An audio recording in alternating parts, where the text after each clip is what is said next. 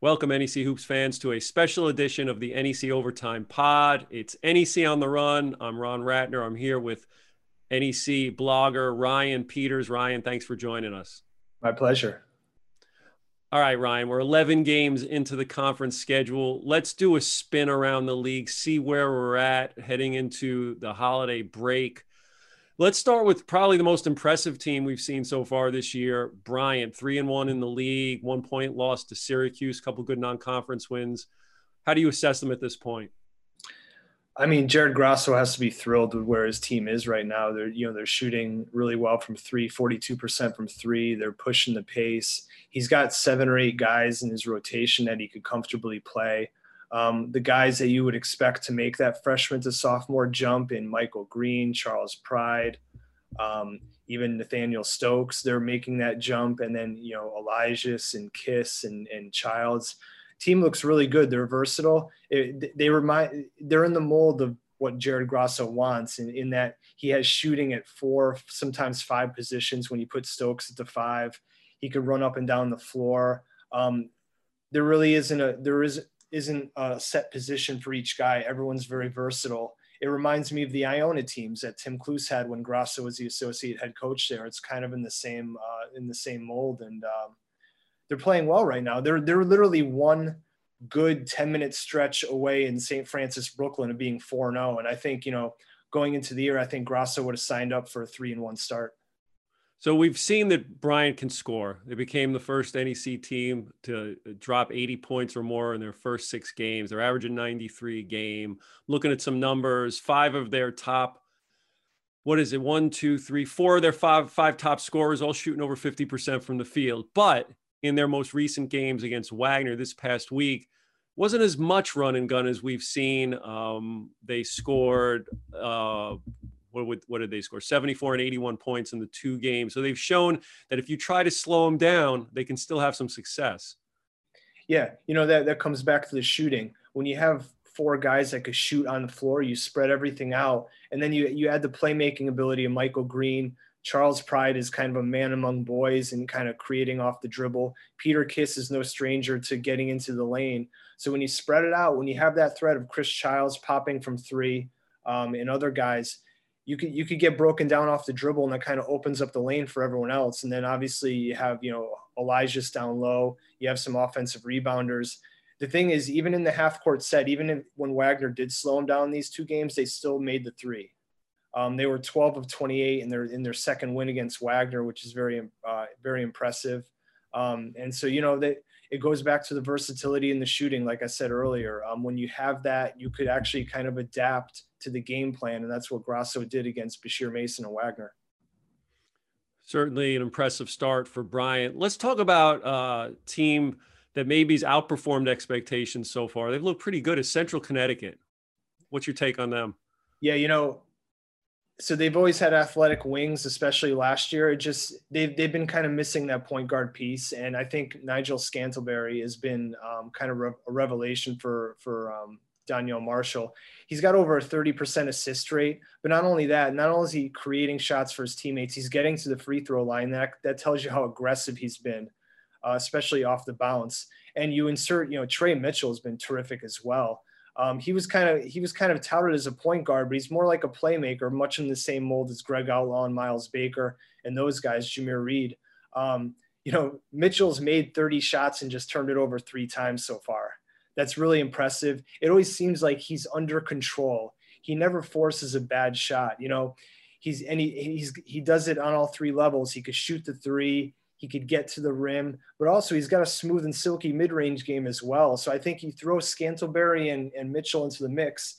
I mean, Ron, it kind of reminds me of the Bryant team when they were kind of transitioning into Division One. You had Courtney Maynard, Frankie Dobbs, and Alex Francis, not much else. But then you add sharpshooting Dyami Starks and then ultimate glue guy Joe O'Shea to that mix in Bryant's first year. I think it was 2012-13 season.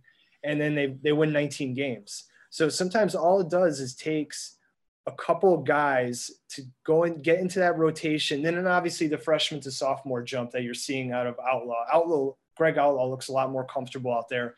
Xavier Wilson is a little more in control now of his body around the rim.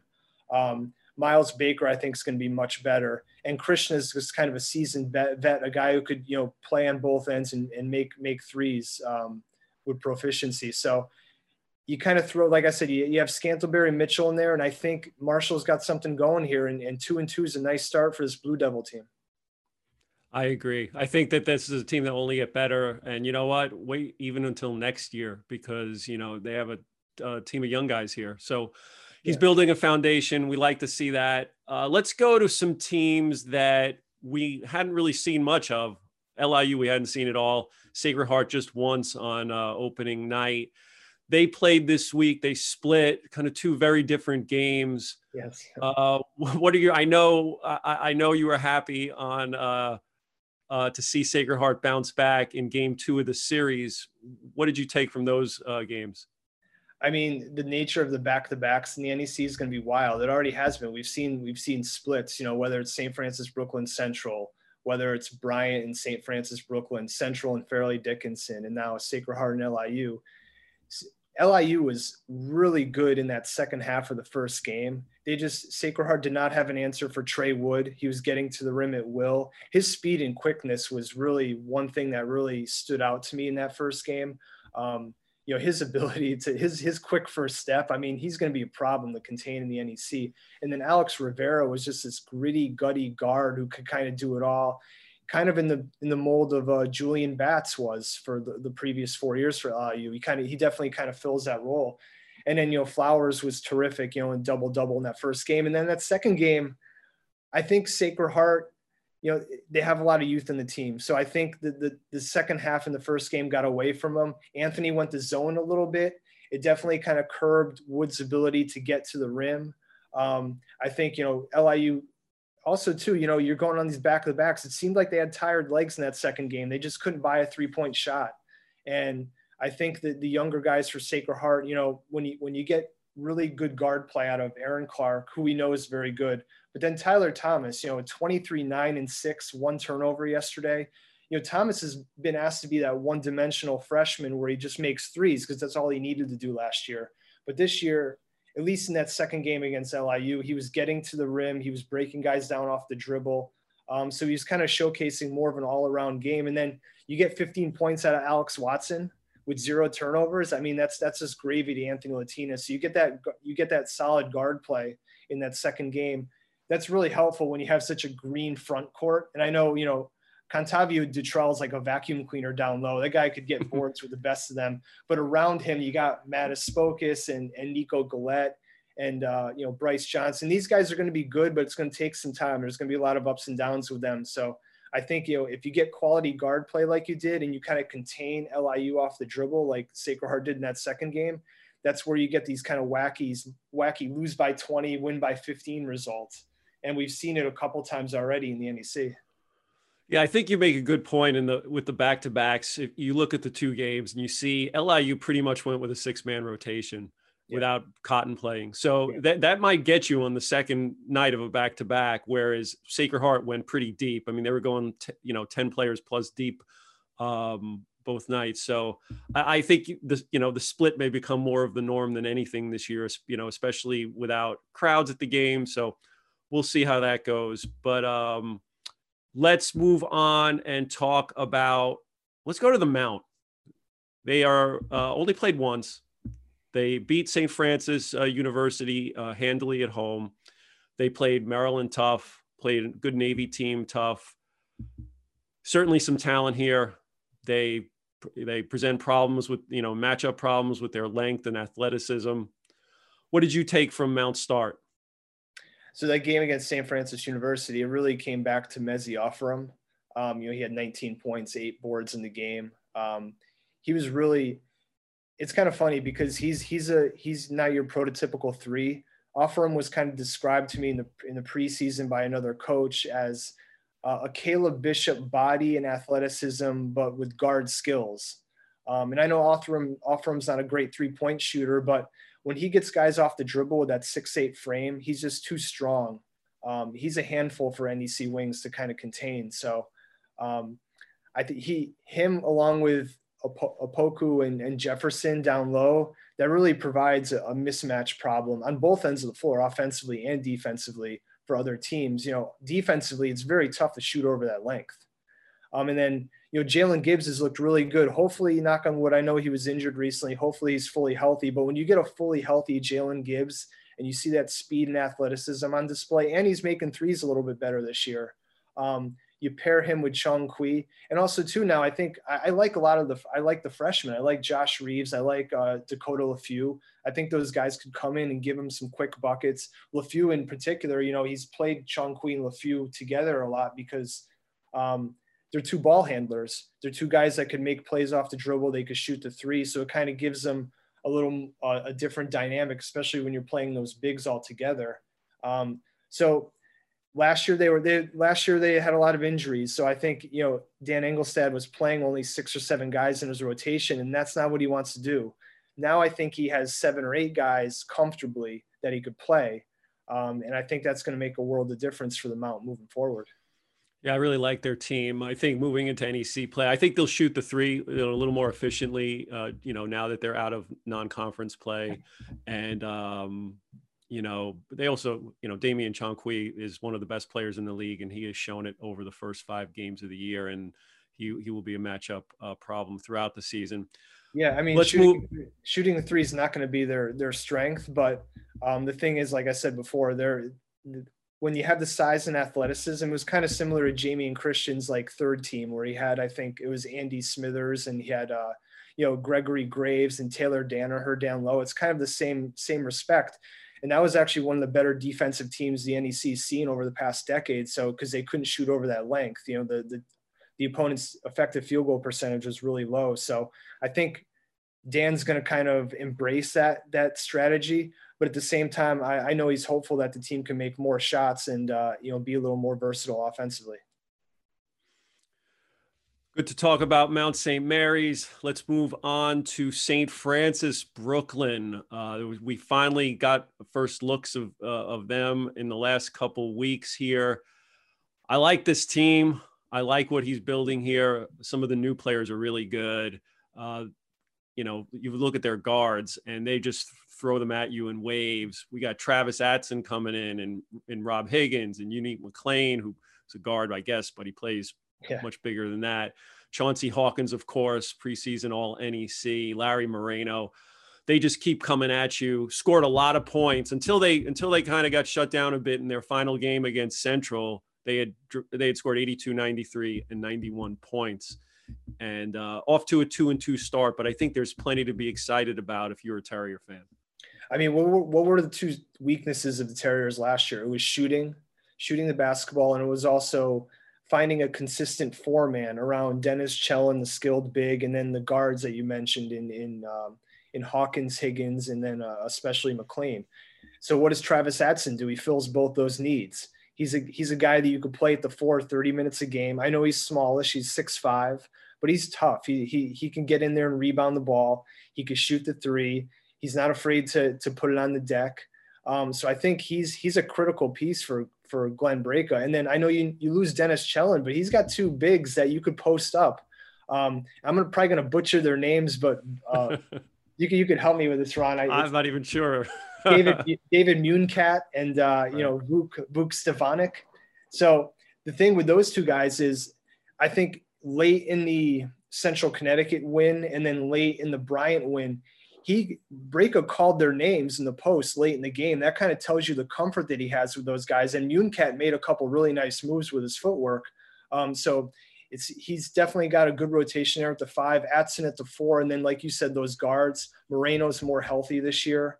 Um, I think they're going to be uh, they're going to be a really interesting team just because like a, they have a lot of different pieces now, and if they could become better shooters, which I think Higgins is going to become a better shooter, you know, I think last year Higgins, he's always been that high energy guy and he wasn't curtailing his energy that well on the offensive end. So you get tired legs and it, it leads, it lends to shooting, you know, less than 30% from three. He's going to get better from three. Moreno is going to give you a boost. Atson's already a good three point shooter. Um, Stevanic, I believe, can also make those shots as well. So I think they're going to be better shooting the basketball. And like you said, this is going to, that lends to a better offensive team. Yeah, I don't think that you know Higgins is shooting four for twenty-four from three. That's not going to stick for He's the gonna be season. So He's he's going to be better. I think that they have shot makers, and I think they have players who, at the end of the game, want to take big shots. So I, I think that's going to serve them well as they move on. So I, I'm, uh, you know, I'd buy stock in in the fight and breakers here. Yeah. If if you're an uh, if you're an NEC fan. Yeah. All right, let's move on to the next team. Let's talk a little bit about Fairleigh Dickinson uh, FDU. They split their opening series with Central, came back strong in game two. Tough, tough non-league slate.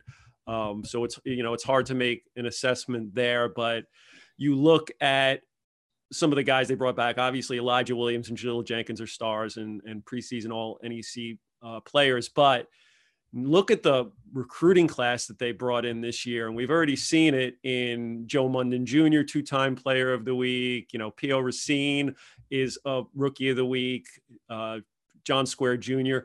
This is another team that's building uh, a foundation for when Jahlil and Elijah are gone next year. I mean, the job that the, the staff does on recruiting is remarkable. They, they, they're, a, they're a recruiting factory. Um, but you mentioned the freshman, but I think most impressive has been Brandon Rush this year. Um, you know, you, you have the two opt outs, and that was their respectful decision. But Brandon Rush was kind of forced into the fire. Last year, he didn't he didn't have to be that um, scoring presence. He was a guy that came off the bench. He had kind of an uneven season, as most freshmen do. But I mean, man, he hit he hit the ground running. Uh, you know, in that first game against Quinnipiac, he was fantastic. You know, making threes, but not only that, but um, defenders could not keep him in front of them. I mean, he's just he was just dynamic, getting to the rim, and then also he's very athletic, so he's great to have in transition, um, much like Joe Munden Jr. is. So, you know, they got Powell, Brandon Powell back for that second game against Central Connecticut. I think that made a big difference because Powell, I believe, is an underrated guard in this league. I mean, he he could do a lot of things. He's kind of like a um, as Greg Herenda will say, he's kind of a lunch pail type of guy. Like he's going to do the dirty work. He's going to, you know, he's going to grind at you defensively. He's going to make threes. He's going to make his teammates better. So you have Jenkins, you have Powell, and you have Rush in that backcourt. And then you kind of pair them with, you know, Elijah Williams is, I think, a top five player in this league. He could, there's not a thing that he can't do on the court right now. Pio Racine's going to be a very good big in this league. He's going to have his ups certainly this year. Um, so I think they're they're going to be okay. I mean, they they lose Devin Dunn for a year, which is which hurts them from three, but Brandon Rush has done a really good job kind of filling that void, and um, they're they're still they're still going to be a force here. They're a force, and if you look at Greg's teams over the years, they always get better as the season moves on. Typically, yeah. they've they've struggled early on, and then they've gotten it all together. And I think with all these young guys on the team, they will just continue to get better. So I, am pretty certain they're going to be there uh, at the end. All right, we're down to two more teams to uh, get to that have seen action. Let's go to St. Francis University. We all know about their big the opening night win over Pitt struggled somewhat since then, but you have to look at the teams that they've played. They played Virginia. They played a very good Liberty team. Yeah, UMBC is projected near the top of the America East.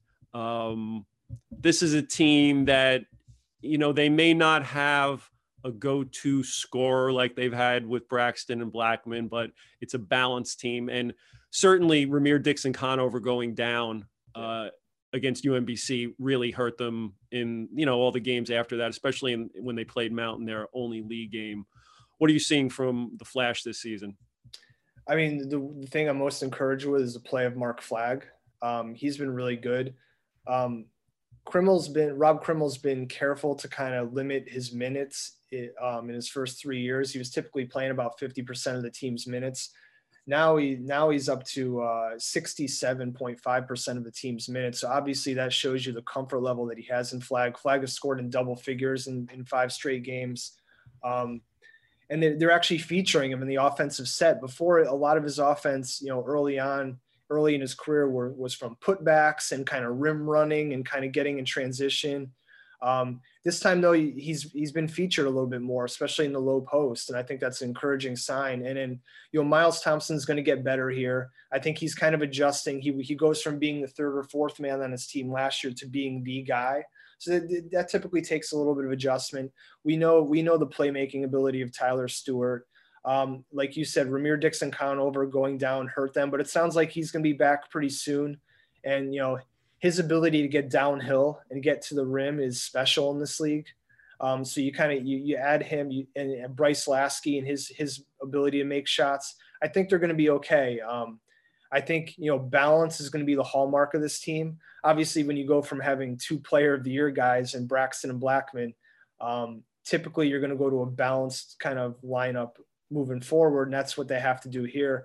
I think they're going to be okay. It's going to be um, it's going to be a, a, learning curve for for all these guys. Like I said, trying to acclimate to their new roles, but they certainly have the pieces to be uh, to be successful in the league. I agree. I mean, I think they had a good one in Maxwell Land as a freshman. Yep. I think he's going to be a really good player. And I'm a big Miles Thompson guy, and I know his numbers. I kind of struggling shooting so far this year, but I think that'll all work itself out. He does all the little dirty work things that you, you know you need from a player. So uh, I, I, think that they will be competitive, very competitive when we get back in January and, and Ramirez back. So.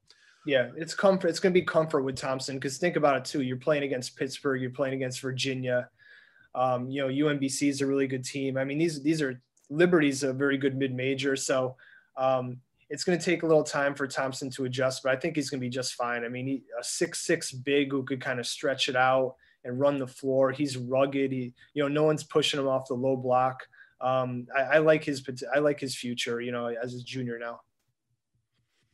All right, let's go to Wagner. This is this is my sleeper team this year. Uh, I, you know, they they'd only played Seton Hall, which was that's a tough draw to start your season. Yeah. And then they get Wagner. I mean, they get Wagner. They get Bryant, which was a games that were moved up. So from January, that's a tough, tough task for your first league games to be playing Bryant and running up and down the court like that for two straight days. With that said, I think we saw some things out of Wagner that you know fans in Staten Island should be encouraged about. Uh, between Elijah Ford and Alex Morales, who you know both have that star potential. You have Elijah Allen coming in, who looks like a good one. What did you uh, see from the two games in Smithfield? I mean, I was impressed in that second game. They, they they tied it up at 73 in the final minute of that second game, so they could have won that game they they were right there, and that that's pretty impressive in itself. Like you said, with the the fact that they they barely played, and then they have to have they have to do back to back games with a team that loves to run up and down the floor against them. Um, Elijah Ford, I know you and I were talking about this before the podcast. You know, he's kind of that throwback big man. I know he's only six four, but his ability to kind of like against Bryant, for example, he was setting up shot by the, the the free throw line, and then he was comfortable kind of hitting that hitting that jumper right there, or just attacking off the dribble and getting to the rim. The thing I love about Ford, you probably agree with me, is he knows what his strengths are, and he does his best to accentuate those strengths. He doesn't try to shoot threes. He doesn't try to do stuff that he's not good at. Um, he is what he is. He's just really athletic. He's really strong, um, and he he's got a bunch of skilled moves in the low post.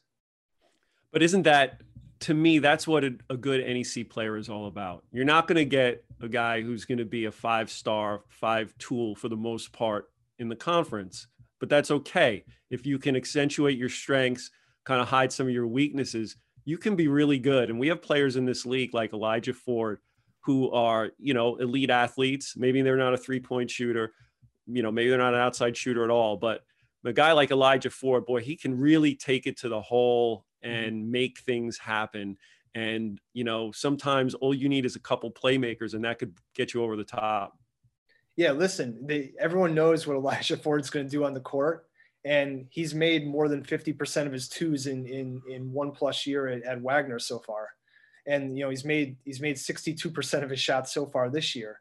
Um, so, you know, he's just, it's, it's all about good coaching too. Coaches put their players in positions to succeed by working on their strengths, and that's what coaches do. And I think Bashir obviously understands what Elijah can do, um, and he puts him in those situations to to thrive. And then you know you talked about Alex Morales. I mean, he's kind of um, it's going to take some time for him to kind of you know get his legs under him. You know, he hasn't shot the ball very well, but I mean, he he's tough. He, he's tough as well. I mean, he's a stat stuffer. Um, I think he's going to be okay. You kind of have that Ford Morales combination. I like Justin Brown. I don't. I know he didn't play a ton of minutes in the first two games, but I think he's going to be a really, you know, to have a six ten skilled big like him around the rim is going to be, um, you know, is going to be really nice for Wagner. So I think they got some pieces here to be uh, to be feisty. Jordan Mason too is a shooter. They need shooting. Mason needs to make shots. That's critical for them. It, I think it was an underrated uh, an underrated thing that Wagner was missing last year was Mason uh, missing his freshman year due to injury. Um, so him being back, they definitely need him to make shots for sure. All right, so finally, let's. Merrimack hasn't played yet. I feel bad they have not, you know, gotten onto the court. We'll see them in January. What's your preseason take on Merrimack, knowing that you know Juvaris Hayes is gone, and you know some of their some of their top guys that have been that were four year stars are no longer with the program. With that said, they have a system that works. They that, that team, no one hustles like they do. You know they're going to play defense. What does it look like for Joe Gallo's uh, crew this season? It's going to be more balanced on the offensive end, which is what they were last year. Um, you know, um, Mikey Watkins is going to have the ball in his hands a lot more. I know last year, you know, you had Hayes with the ball and Watkins was playing off the ball. Now he's going to be the the primary ball handler, and I think that suits his strengths. You know, Devin Jensen is one of the best three point shooters in the league. Uh, you're going to have that freshman to sophomore jump with Ziggy Reed and and uh, jo- you know Jordan Minor is a beast down low. He had one of the best offensive rebounding percentages in the country last year as a freshman.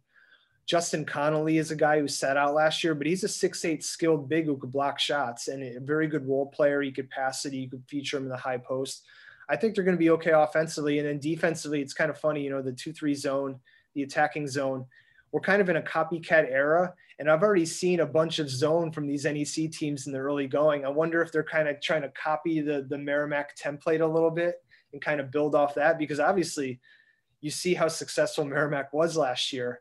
Um, and you know so so you kind of think to yourself well maybe we should play a little bit of zone too a little bit of attacking zone and see how that goes. I know sacred heart did that uh, the other day. And in wagner we saw them play a little bit of zone against bryant which you know you never think bashir mason would play anything but hard man to man so it seems like teams central connecticut's done it. It seems like teams are playing a little more zone these days. And i wonder if that's uh, a credit to the success that merrimack had last year Sounds good. Can't wait to see Merrimack play. Uh, obviously, they come off a historic first season in Division One and in the NEC, and we'll get a look at uh, Gallo's crew in early January when we return. Before we go, Ryan, just a couple little uh, little segments here. Let's think about what player so far this year has surprised you the most, a returning player. Returning player. Um I mean, I, I mentioned Brandon Rush already. Uh, you know, the fact that he's been able to step in and be that third option to the Jahlil Jenkins and Elijah Williams has been really impressive to me. Um, we've only seen uh, kind of a snippet of it, but I think Tyler Thomas, like I said, he has to be that kind of most improved player. He has to be in that discussion for Sacred Heart to exceed expectations this year. And he certainly did that in the second game against LIU. Um, I don't know. You throw, you put me on the spot there. You throw a couple guys out. i I'm just no. You're the expert. I'm just trying to. I'm trying to set you up. Uh, uh, that's okay. Give me, give me a guy, and I'll think of another one. um, uh, that's been impressive to me. Come, you know, I love, um, I love Malik Jefferson, and yeah. I love what he's doing for that team. The way he played against Maryland, and I just think that he is just such a handful inside, and I think that makes the mount guards even that much more uh, dangerous knowing that the defenses have to be honest and play a guy like that who is just going to take it to the hole hard. Yeah, he's probably the best, one of the best post players in the league for sure. Um, another guy, you know, with Bryant, I mean, they have a number of guys, but, uh, you know, Charles Pride, I mean, he's been a, and I know because so Pride had a pretty good freshman year last year. I thought he might have been an all rookie guy. Um, he wasn't an all rookie guy, right? I don't think he was. He he won four rookie of the weeks, but did not make the all rookie team. Yeah, it seems kind of odd to me, but I know Gross Jared was telling me that he was injured a lot of his freshman year, so he he was kind of lacking that explosiveness, that versatility that he was accustomed to. This year, he's obviously fully healthy, and we see what he's capable of. I mean, his ability to to shoot the three and to kind of put it on the deck and he you know to be able in the way he's in control when he's kind of you know attempting a shot near the rim is impressive. Um, he's he's really impressed me kind of that freshman to sophomore jump if you're if you're talking about returning guys. Sounds good. Let's go to when we get into january and february what game are you most looking forward to seeing you know when when it comes around? What series is gonna it excites you the most? Hmm. that's an interesting one. Um you know right just because we've seen a, we've seen a little bit of both these teams but bryant against fdu is going to be really interesting because i know Jahlil Jenkins, Greg Herenda, they're not afraid to run up and down the floor. So we could see we that, that could be a real track meet where we have like 90 to 95 possessions in that game. I think that's going to be a fun one to watch. And just the athleticism on display in that one is just going to be really impressive.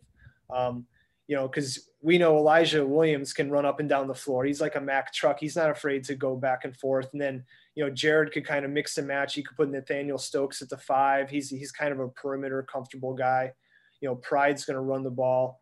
Um, I would I would love to see that matchup. Uh, you know, moving forward. And then I can't wait to see Merrimack play again. I just can't wait to see that two-three zone. Mikey Watkins, no, no one really realized that he was one of the best steals guys in the country last year because his teammate was just better than him. But he was nationally ranked in steal rate. I don't have the number in front of me, but um, Watkins in that, at the top of that two-three zone, and now they're they're going to have more of a backline support um, in you know down low with with Minor and Reed and I mentioned Connolly. Those guys are going to protect the rim a little bit better. They're going to grab defensive rebounds a little bit better, and so it's going to be maybe a, a little bit different look from from from Joe Gallo in that two three zone. But I think I'm really curious to see how the NEC teams now that they've had a year to kind of adapt to it, how they respond to that two three zone. And obviously, if you take Hayes out of there, that's a big uh, that's a big loss. But I think Watkins is more than capable to be that leading guy at the top of the zone. I think Watkins is might be one of the players in this league that's the most important uh, to his team success. Yeah. Like if you had to pick players that you need them to be good for you to be good, I think is as he you know does his best to fill the Juvaris role. I don't know that anybody's going to do it like he did, but there's certainly talent on both sides of the court uh, for Watkins because he showed what he could do on offense as well. And I think that um, you know if he as he goes, so so do the Warriors this season. He he could be a defensive player of the year candidate. Honestly, him and Hall yep. just like Watkins has that ability. I mean, he's he's he's fantastic in the in the open floor and kind of creating turnovers. And now with with Hayes no longer there, kind of freelancing, uh, that could improve his steal numbers even more. Yeah, I mean it's it's funny you talk about you know, Elijah and then you talk about the Hayes or the Watkins, and it's amazing defensively how two completely different players can impact the games so much from different spots on the floor. And we saw with Elijah's blocking seven shots uh, against Wagner in a game what he means to Bryant, especially if Bryant is going to be you know going 90 feet up the floor on defense and you need that guy on the other end who's going to be the deterrent should you break a press.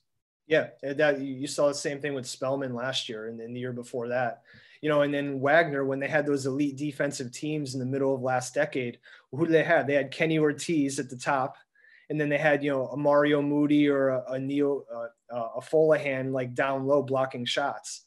And so that combination was lethal, and it made it, made it, it made Wagner one of the best defensive teams in you know in the decade when you have that kind of combination. So yeah, you talk about Watkins, you talk about Elijah's. Um, it's just two different players, but they they they can both affect the game in so many different ways.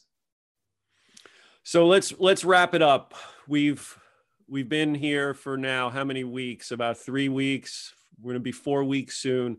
You've seen we haven't seen much of some of the teams. We've seen more of others. You know, Bryant's played a pretty regular schedule what is your overall assessment of the conference at this point or are there anything that you're seeing now that you didn't anticipate when the year started so i didn't so i mean it's a small sample size but these back to backs we've seen a lot of splits so far so i'm curious to see if that trend is going to continue Um, and something that I definitely want to kind of look at is like a maybe an article or something is kind of to get the coaches' takes on these back to backs and like kind of what, what's the routine around them. You know, you have a game at 7 p.m., game's over at nine, and then you got to play the same team at 4 p.m. the next day.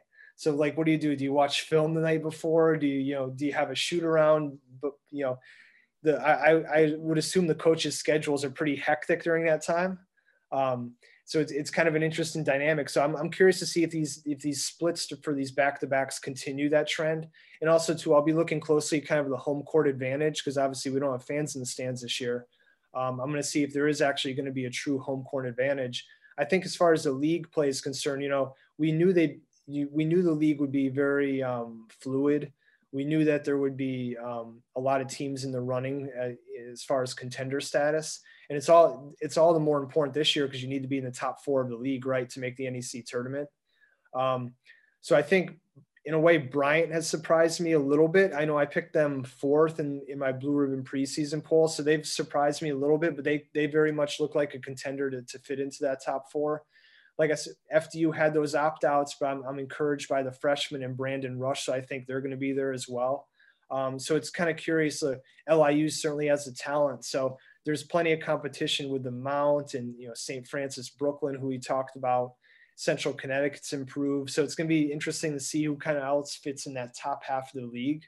Um, and the back to backs are going to add an interesting interesting wrinkle to it. I just don't know how that's going to end up affecting all this. Um, I just hope that all the teams can get as as close to 18 conference games as they possibly can, and then um, we'll see who who's standing in March.